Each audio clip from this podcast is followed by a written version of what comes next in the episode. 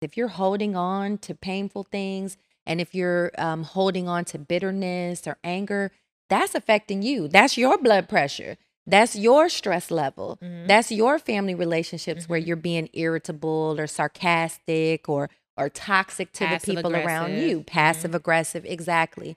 So really, I use the acronym TOXIC Mhm. to help people remember um, how primitive thought process, especially after you've had so much trauma, it's terrorizing, oppressive, extreme, intense, and chaotic. So you Mhm. can feel when you're thinking in a toxic level Right. or when you're in a toxic space. Welcome to the I Am Worthy podcast, where we don't believe in choosing between this or that, but instead we are worthy of it all. I am your host, Brittany Noel, and despite being a licensed therapist, I know better than anybody what it's like to struggle with the doubt and fears behind the pursuit of your success in life, love, and your purpose. So join me as I uncover the secrets to becoming unapologetically worthy so that you can have, do, and be all things.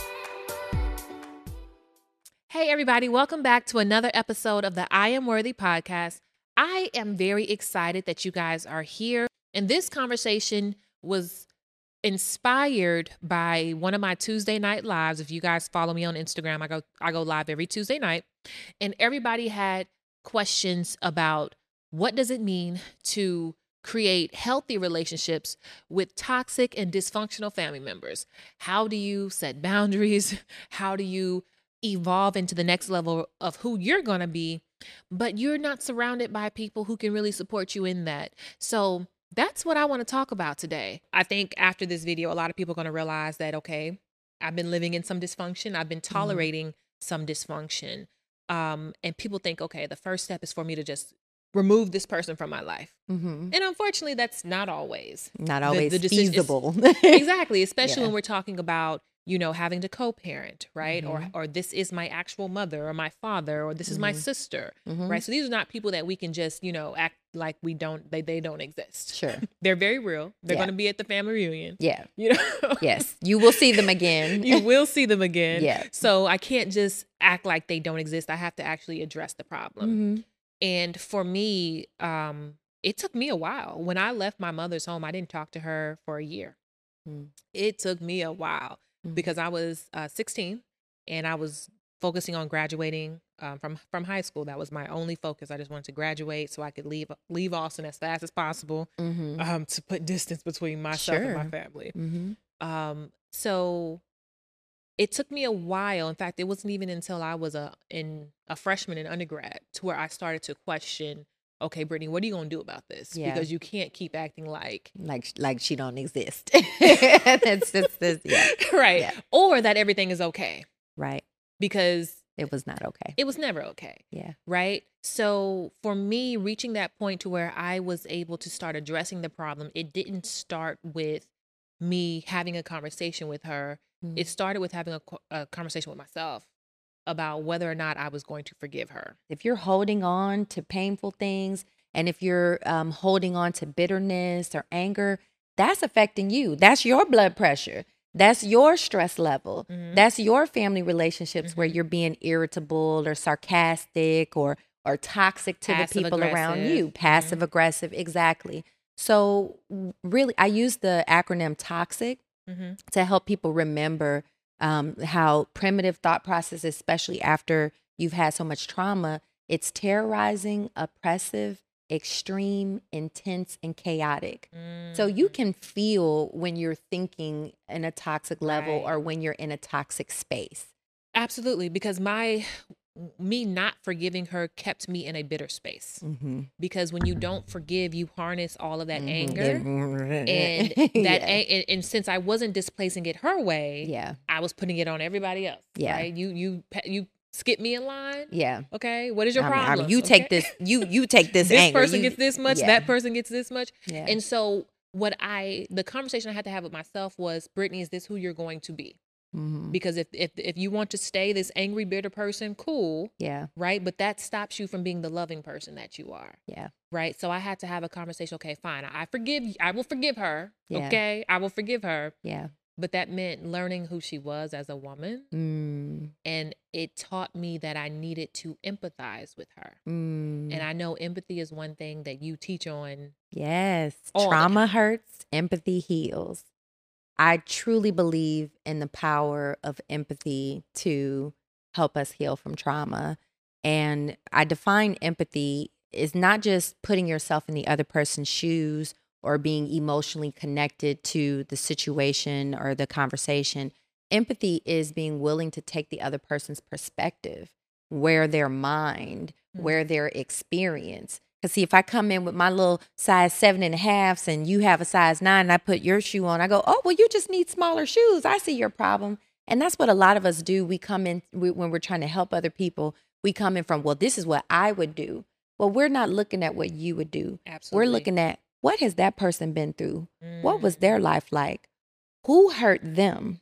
What was done to them that they would behave in the way that they behave?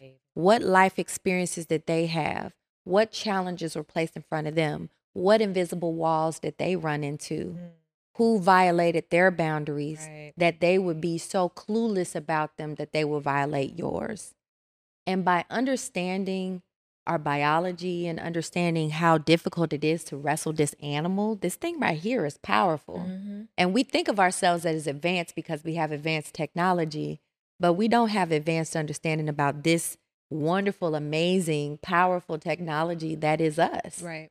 And when you have empathy for another person for what they've been through, you will, you won't agree with what they did to you or what they said to you, but you can understand where it came from. Absolutely. And in that understanding comes the forgiveness Mhm. because you can say, Well, I understand why you throw the word bitch around. You don't think that's a big deal because all the people in your life were saying you bitch and you this and you that. But I've learned now that Right. that causes pain and damage on the inside of me. So not only am I going to um, set boundaries to keep you from doing that to me, but I'm going to set boundaries with myself to not call somebody else a bitch, Right. even if they call me one, or not give that same behavior to my children or my family in my anger right. because often sometimes we will say i never do that i'll never be like that you know blah blah blah blah that person did that to me but in our angry moments when Absolutely. that amygdala is going off we allow ourselves to do and say Right. things and then we go oh i really didn't mean that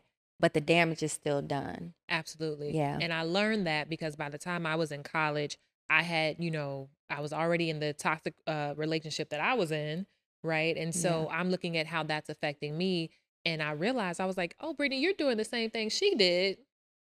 Yeah. you're reacting the same way she did. yeah The only difference is that you don't have five children. right right Right. and if you did you'd be stressed out even more who knows what behaviors you might have been showing or acting on.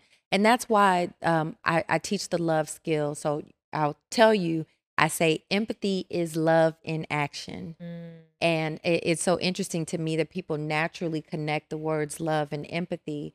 But the love skill, the L is listen and look with suspended judgment. What do I mean by suspended judgment? Your brain is constantly making micro calculations. So all of us are judgmental. It, it cracks me up when people say, I'm not judgmental. I'm like, mm, biologically, that's an impossibility. Biologically, we are Yeah, constantly you- making judgments. constantly making judgments. But your bubble of perception, your understanding of a situation is going to be superficial because you never can really know fully what another person's experience is or what they're going through. Mhm. Uh, but even what you observe of them from the outside, or Right. even if you talk to them for an hour, you still don't have the full picture. Absolutely. So put your little bubble of perception to the side and then, oh, observe the emotions in yourself and the other person. That's one thing we're not taught to do is be cognizant of our emotions, how we're feeling in the moment, whether it's uncomfortable or embarrassed or guilty or fearful or angry. Mhm. Actually putting words to those emotions and recognizing what might be invisibly going on inside of that other person really does help you to uh, process and respond better to what's happening in real time. So the V is validate the differing but equal perspectives involved. Mm. Now, a lot of people like, I can't validate that. They're saying this, that, and it's stuff that I don't agree with. Validation is not agreement. Absolutely. Validation is I understand why you think of it the way that you do. I understand why that's your perspective. And I can validate that if I was thinking of it that way, it might make me feel that way too. Right. Right. Validation is so soothing for people who are experiencing trauma or even talking about trauma because it helps calm down that amygdala. It helps calm down the biological body so that you can do what? E, express yourself effectively. Our words Mhm. matter. Our our thoughts matter. Our facial expressions, they matter. 80% of communication is nonverbal. Your tw- that 20% that's words, those words are fragile and they have to make it out of your brain across space into the other person and be interpreted through their filters and their lenses and their hurts and pains. And miscommunication is inherent in human interaction. Absolutely. So that's the reason why being intentional about empathy and using empathy skills is so powerful to heal um, when we're talking about psychological trauma. This is one of the ways in which, you know, we struggle to have the difficult conversations. And one of the things, especially when I'm coaching, you know, there's, it doesn't matter what client I'm coaching, there's always someone in their life that they are putting off having this difficult conversation with Mhm. because you know of all those reasons you know i don't know how to express myself in a way that you know my emotions aren't blocking what i'm trying to Mhm. say that i'm assertive you know and Mhm. so and i always tell people you know it has to come from a place of love yeah, and this is why you guys if you haven't reached a place of forgiveness before you have the conversation this will be very difficult to do sure. that you do have to have your have have reached forgiveness within yourself Yeah, before you bring it out to them yeah. and typically, if you're doing it backwards, it's because you're again trying to control the situation hmm and you're saying, okay, well, I will forgive them when. Yes. Or if they do this, Then. then, I will heal or I will let I will forgive them. And that is again a choice. We have a Mhm. choice whenever we want. We can kick in with this aspect and with this conversation because you don't have to wait on anybody else to heal. Exactly. Come on. Matter of fact, it's nobody else's responsibility. You need no one's permission. Your psychiatrist can't do it for you. Mm-mm. Your therapist can't do it for you. Nope. Your friends, your cousin, your boo, none of them can heal for you. Absolutely. It's an internal, self-made process. Absolutely. Mhm. Absolutely. after we lost your brother, I wasn't there for any of y'all. And that's why I say trauma, you can walk in trauma and think that you are functioning fully and wholly when really you're not. Yeah. And it took me a while to really figure out and a lot of talking from you about what I should do and what I should not do. Yeah. That was one of the things that I had to going through my own growth and evolution that I had to release. And that was saving my family. Mm-hmm. because when my older brother passed away, um, you by right you did check out. I that's one of the things I can never imagine what it would be like to lose a child and then still be responsible for four more while not being able to not being able to process that. You know, how do you process that? And then knowing that you didn't have a support system that Fine. gave you, you know, the grace to do that. So for me, um, when he passed, I was just turning 13. Mm-hmm. And so I kind of inherited the older sibling role. Yeah. Um, and by way became a parent. Um, for for my siblings, and and I adopted this superwoman um mentality or mindset that made me believe that one, I had to save everyone because everything was breaking around breaking down around me. Mm-hmm. We didn't have support, you know. right. Um, you could not do it. Somebody had to do it. right. And so I picked up a lot of responsibility that at the time wore on me a lot heavier than what I realized. And that was what I felt like was the, it was like a um, snowball Mm-hmm. that ultimately led up to why I left at 16 was because as a teenager, I felt responsible for everything. that was breaking down around me while not having control of anything. Exactly. You know, and so I felt like, okay, well, in order for me to have control, I'm leaving. if I if I want control of my life, fine, then I'm just gonna leave. Um, but when I left, I had a lot of resentment towards you Mm-hmm. because I felt like, okay, well, she should have been able to do this, and she should have been able to do that, and I had all these shoulds until I started living my life and Right. experiencing my own breakdowns. Um, I would say that for you, one of the things that I had to challenge myself was that I did not know your story. Mm-hmm. That in order for me to forgive you, I had to stop looking at you as mama and look at you as Tammy. Mm-hmm. And when I did that, I was like, well, I don't know who my mother is. Outside of being my mother, I Mhm. didn't know who you were as a woman. Right. For women who are in that same boat where they're having friction with their mothers because they feel like their mothers have not met their expectations or their parents, period, Exactly. haven't met their expectations.